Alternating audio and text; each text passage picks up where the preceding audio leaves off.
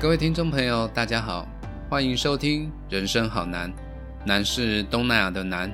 我是主持人陈尚茂。今天要为您播报的是四月十一号到四月十七号这一周的东南亚新闻。首先我们关心的是泰国的疫情。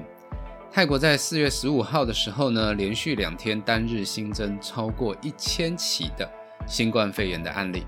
刷新自疫情爆发以来单日新增的记录。根据曼谷邮报就是 Bangkok Post 的报道，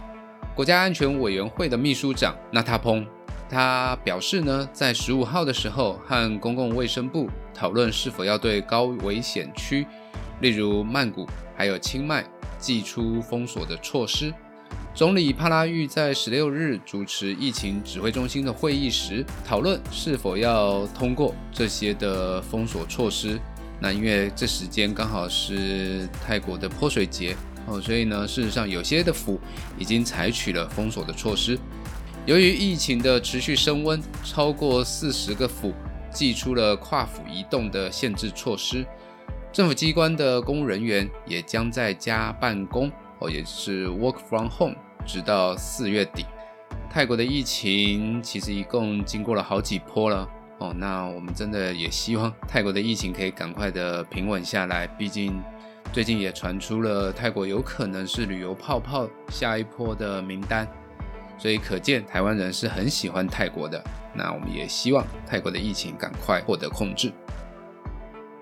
第二则我们关心的是缅甸。缅甸反政变示威民众十四日在大街上泼红漆，象征示威运动血流成河，以及政变以来已经超过七百人死于军事镇压。有人高举染上红漆的三指手势，纪念牺牲者的同时，也表达奋战到底的决心。示威者以泼水节作为号召，各地城镇的公车站以及人行道上在十四日这一天都被泼上了红漆。来自仰光的一名示威者告诉法新社，流血示威的目的是要记得那些为争取民主而牺牲的烈士。另一方面，联合国人权事务高级专员巴舍莱在十三日的时候也警告，缅甸的局势恐怕将会演变成叙利亚式的全面冲突，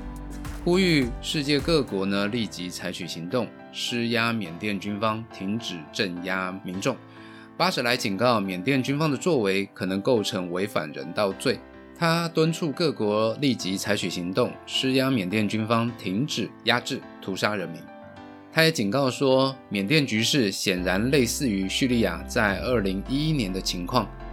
缅甸多个族群反抗团体近几周以来呢，在边境一些三不管地带加强攻击军方和警方，使得边境内战的疑虑升高。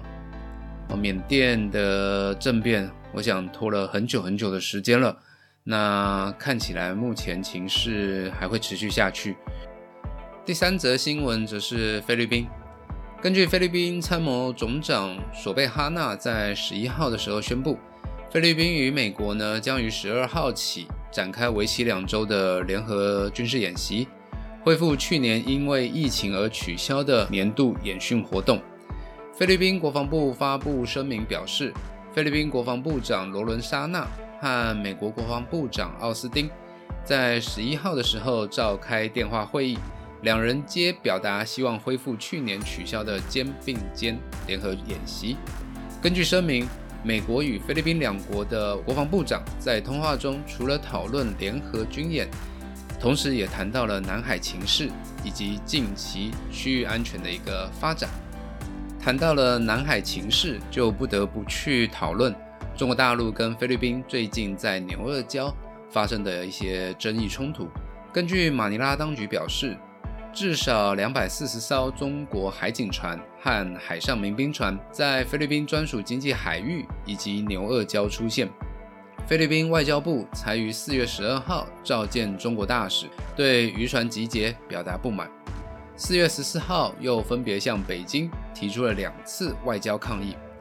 菲律宾总统方面也表示，为了确保当地的渔民安全，在牛轭礁、南沙群岛等地点已经部署更多的船只。同样的，南海的情势在最近也不断的在升高，也值得我们持续关注。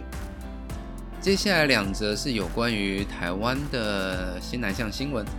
首先我们看到的是，继新冠肺炎疫苗有机会在六月获得卫福部紧急使用授权上市之后，高端开发约九年的起家产品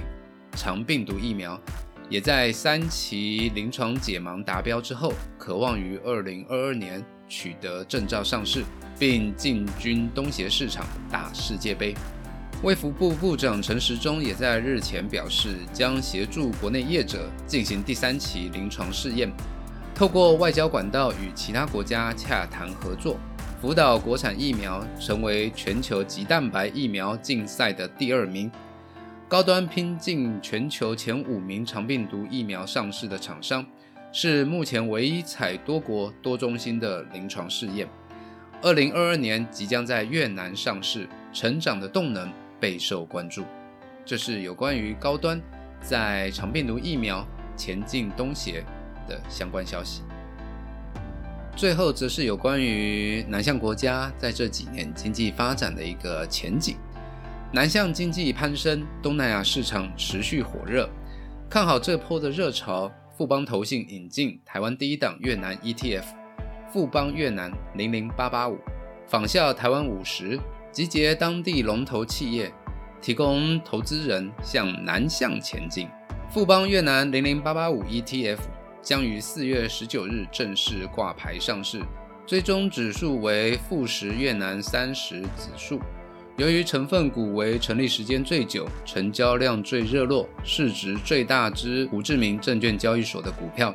投资标的 百分之百 为越南当地龙头企业，如同越南版的台湾五十，使之询问度大增。那我们也必须提醒，投资一定有风险，投资有赚有赔，申购前请详阅公开说明书。除了越南以外呢，我们也看到了华南银行响应政府的新南向政策，深耕东协市场，扩张海外版图再传捷报。继泰国曼谷代表人办事处在今年三月十日揭牌开幕之后，十三日再获金融监督管理委员会同意设立印尼代表人办事处。台湾与印尼经贸关系日趋紧密，目前约有两千家以上的台商企业在印尼投资，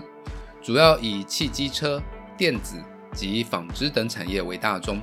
并集中在首都雅加达、西爪哇万隆以及中爪哇的三宝龙等周边区域，产业链已有逐渐成型的一个趋势。